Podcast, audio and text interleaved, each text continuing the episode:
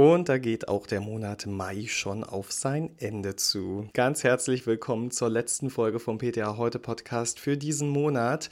Mein Name ist Benedikt Richter und ich habe heute wieder ein paar schöne und auch weniger schöne Themen für euch rausgesucht. Was ich damit meine, da urteilt ganz einfach selbst, denn wir sprechen über Folgendes. Blutdruck messen. Wie funktioniert die pharmazeutische Dienstleistung? Nie wieder. Viele PTA würden den Beruf nicht nochmal erlernen. Schön eincremen vermehrt Hautkrebs wegen mangelndem Sonnenschutz und Cannabis und Schizophrenie gibt es einen Zusammenhang. Die Zeichen in den öffentlichen Apotheken stehen auf Wandel. Der Apothekenprotesttag wirft seine Schatten voraus und die Berufsgruppen der PTA und PKA treten mit Selbstbewusstsein und Engagement auf. Wir wollen, dass sich was ändert. Mit Einführung der pharmazeutischen Dienstleistung wurde auch schon ein Schritt in diese Richtung gewagt, also die pharmazeutische Kompetenz der Apotheken stärken und ganz, ganz deutlich an die PatientInnen kommunizieren. Fünf an der Zahl sind's. Zwei davon könnt auch ihr als PTA durchführen, zum Beispiel die standardisierte Risikoerfassung hoher Blutdruck. Bluthochdruck ist eine Volkskrankheit und kann schwerwiegende Folgen haben, wenn er unbehandelt bleibt. Vor allem Herz und Niere geraten schnell in Mitleidenschaft. Neben der guten medikamentösen Therapie kann auch die rechtzeitige Diagnose Leben retten. Auch Dosisanpassung oder eine Anpassung der Medikation im Allgemeinen kann nötig werden im Laufe der Zeit, selbst wenn die PatientInnen gut eingestellt wurden. Und genau da kommt ihr ins Spiel. Sinn und Zweck der pharmazeutischen Dienstleistungen standardisierte Risikoerfassung hoher Blutdruck ist, den Erfolg einer antihypertensiven Therapie zu überprüfen und gegebenenfalls an den Arzt zur Anpassung der Behandlung zu verweisen. Ist also eine sehr wichtige Leistung, die die Apotheke da erbringt. Weil das Thema so wichtig ist, wurde es auch im Rahmen der Interfarm besprochen. Dr. Isabel Waltering hat dazu einen Vortrag gehalten. Sie ist Apothekerin und Arzneimitteltherapie-Sicherheitskoordinatorin am Institut für pharmazeutische und medizinische Chemie der Uni Münster.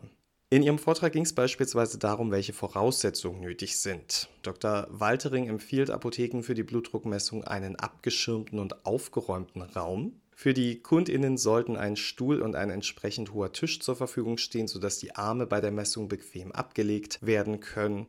Die KundInnen sollten eine aufrechte Haltung einnehmen und beide Füße auf den Boden stellen. Vor der Messung sollten Sie fünf Minuten in Ruhe sitzen. In dieser Zeit könnten dann bereits alle nötigen Unterlagen unterschrieben werden.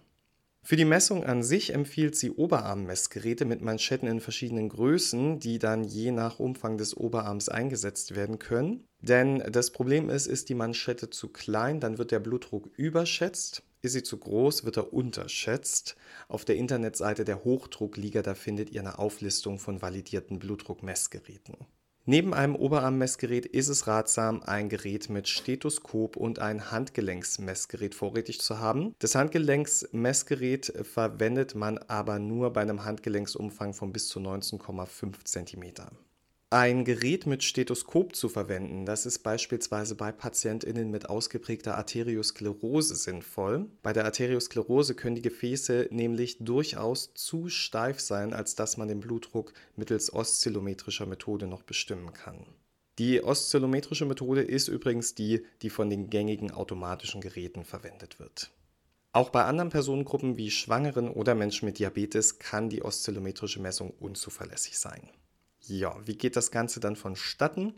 Es werden jeweils drei Messungen im Abstand von ein bis zwei Minuten durchgeführt. Dann ermittelt ihr den Mittelwert oder den Durchschnittswert aus den letzten beiden Messungen und die Ergebnisse tragt ihr dann in den Informationsbogen Bluthochdruck ein, der auf der Internetseite der Abda zu finden ist.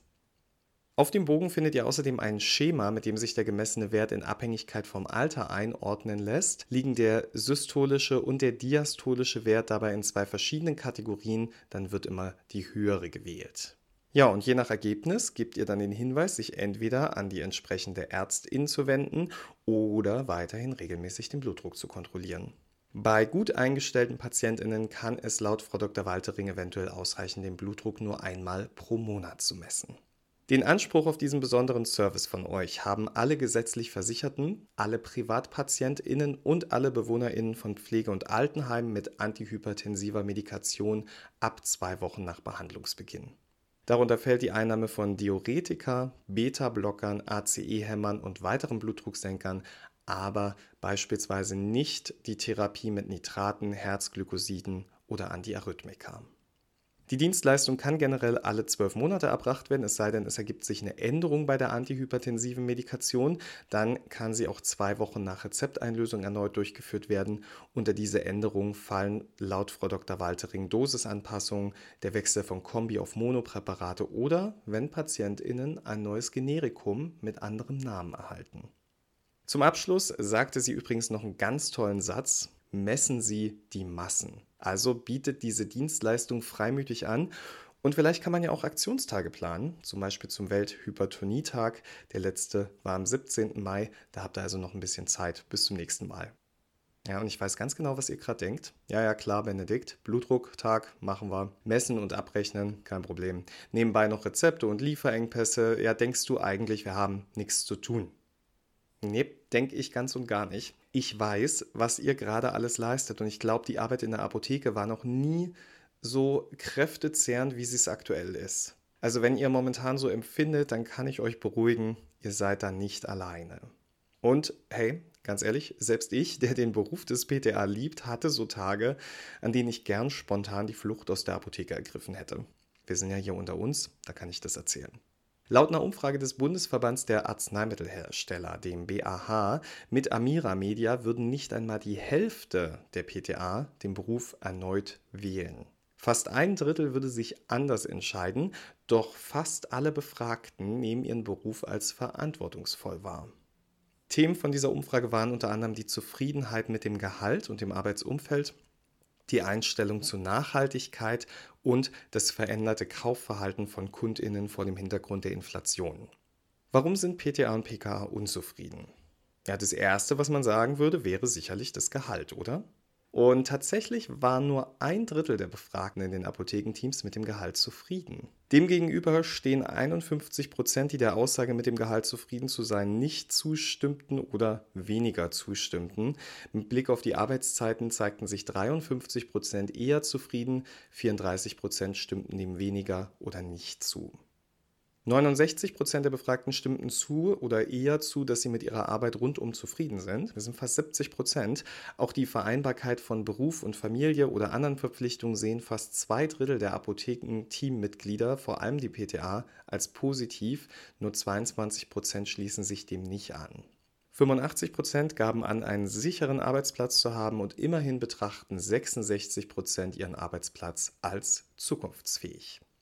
Auch nach dem veränderten Verhalten der KundInnen wurde gefragt. 36 Prozent gaben an, dass öfter nach preiswerteren Alternativen gefragt werde. 17 Prozent haben den Eindruck, dass rezeptfreie Produkte weniger gefragt sind. All das führt eigentlich wieder zu dem, was ich am Anfang der Folge schon sagte. Die Zeichen stehen auf Wandel. PTA und PKA haben ein berufliches Selbstbewusstsein erlangt. Sie sind engagiert und kompetent und wissen das mittlerweile auch. Man vergleicht sich mit anderen Branchen und die Apotheke ist längst nicht mehr der einzige Arbeitsort für sie. Die Zahlen aus dieser Umfrage sind also ein ganz eindeutiges Signal. Will man das Fachpersonal in den Apotheken halten, dann müssen sich Dinge ändern und dafür müssen die Berufsgruppen der Apotheke zusammenarbeiten. Denn sind wir mal ganz ehrlich, die Arbeit in der Apotheke ist schon ziemlich cool im Großen und Ganzen. Und extrem wichtig ist sie auch, wer außer den Apotheken weist so konsequent auf richtigen Sonnenschutz hin, um Hautschäden im Sommer vorzubeugen?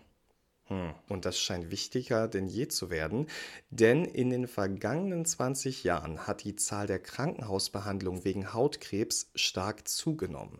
2021 wurden knapp 75 Prozent mehr Fälle als 2001 mit der Diagnose Hautkrebs im Krankenhaus stationär behandelt. Von 105.700 Menschen spricht das Statistische Bundesamt.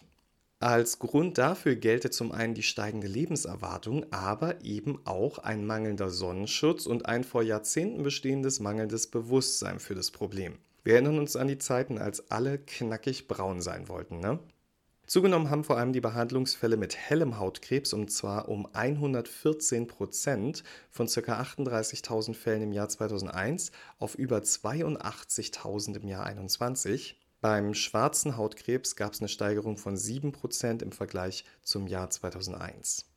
Hautkrebs war bei 7,4 Prozent aller stationären Krebsbehandlungen im Jahr 2021 die Hauptdiagnose. 20 Jahre zuvor lag der Anteil noch bei 3,8 Prozent. Männer sind häufiger betroffen als Frauen. Die Hälfte der 2021 an Hautkrebs Verstorbenen war 80 Jahre oder älter. Soweit die Zahlen. Schauen wir uns das Ganze mal noch genauer an. Die übermäßige UV-Strahlung ist laut der Deutschen Krebsgesellschaft einer der wichtigsten Risikofaktoren für die Entstehung von Hautkrebs. Je intensiver und häufiger die Haut UV-Strahlen ausgesetzt ist, desto höher ist das Risiko für eine Hautkrebserkrankung.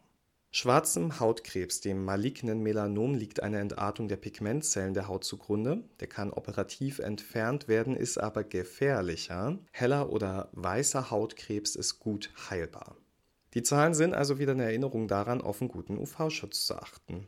Daher sollte man direkte Sonneneinstrahlung meiden, die Haut durch Kleidung bedecken und vor allem freie Stellen gründlich mit Sonnenschutz eincremen. In der Apotheke findet man auf jeden Fall Produkte mit zuverlässigen Filtern und hautverträglichen Texturen. Meiden, kleiden, cremen, sagte eine ehemalige Kollegin von mir immer.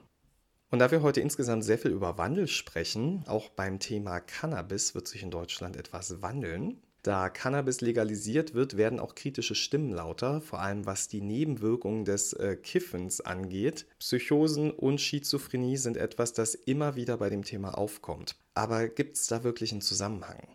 Bei jungen Männern dürften bis zu 30 Prozent aller Schizophreniefälle auf problematischen Cannabiskonsum zurückgehen. Das schreiben Forschende im Fachblatt Psychological Medicine. Die hatten sich in einem riesigen Datensatz aus Dänemark mal angeschaut, wie sogenannte Cannabiskonsumstörungen und Schizophrenie zusammenhängen. Kriterien für eine Cannabiskonsumstörung sind unter anderem hoher Konsum, starkes Verlangen nach der Droge oder die Aufgabe oder Einschränkung wichtiger sozialer, beruflicher oder Freizeitaktivitäten. Die Analyse zeigt, dass 15% aller Schizophrenien bei Männern in Dänemark im Jahr 2021 ohne Cannabiskonsumstörung hätten vermieden werden können. Bei den Frauen waren es 4%. Besonders hoch war der Anteil mit bis zu 30 Prozent bei den jüngeren Männern im Alter von 21 bis 30 Jahren. Cannabiskonsumstörungen seien demnach ein wichtiger Risikofaktor für die Krankheit Schizophrenie, schlussfolgern die Forschenden. Die weisen auch darauf hin, dass die Anzahl der Menschen mit einer Cannabiskonsumstörung mit den Jahren generell gestiegen sei und auch der THC-Gehalt in Cannabisprodukten soll immer höher werden. In einer Studie aus dem Jahr 2019 ist festgestellt worden, dass in den Städten, in denen Cannabisprodukte mit einem besonders hohen THC-Gehalt regelmäßig konsumiert werden, auch die Anzahl der Psychoseerkrankungen besonders hoch ist. Der ärztliche Leiter des Deutschen Zentrums für Suchtfragen des Kindes- und Jugendalters am Universitätsklinikum Eppendorf in Hamburg, Rainer Thomasius, sagt dazu, die Schizophrenie gehört zu den schwersten psychiatrischen Erkrankungen, weil sie mit einer stark verminderten Lebensqualität, einer hohen Behandlungsbedürftigkeit, Unselbstständigkeit und einer starken Einschränkung gesellschaftlicher Teilhabe verbunden ist. Mit der geplanten Legalisierung werde laut ihm auch der Konsum steigen. Durch diese Zunahme werden mehr Menschen an einer Cannabiskonsumstörung erkranken und die Anzahl der Schizophrenie-Patienten wird zunehmen, sagt er. Und er sagt auch, die Erkrankungshäufigkeit für Cannabis-induzierte depressive Störungen und Angststörungen wird ansteigen. Die ExpertInnen sind sich nahezu einig, die Legalisierung sollte nicht damit verbunden sein, dass die Risiken durch Cannabiskonsum kleingeredet werden. Viele kontroverse Themen waren das jetzt zum Monatsabschluss, oder? Ich lasse euch jetzt mal mit all diesen Informationen alleine und wünsche euch einen ganz tollen Start in diese neue Woche. Vielleicht habt ihr ja Glück und habt nur eine kurze Woche vor euch. All den KollegInnen, die auch am Wochenende arbeiten müssen, denen wünsche ich eine ganz entspannte Arbeitswoche und dass die Sonne so lange am Himmel bleibt, bis ihr sie mal nach Feierabend genießen könnt. Nächste Woche geht es hier weiter. Ich würde mich freuen, wenn ihr wieder dabei seid. Ich bin auf jeden Fall da, versprochen. Bis dahin, gehabt euch wohl.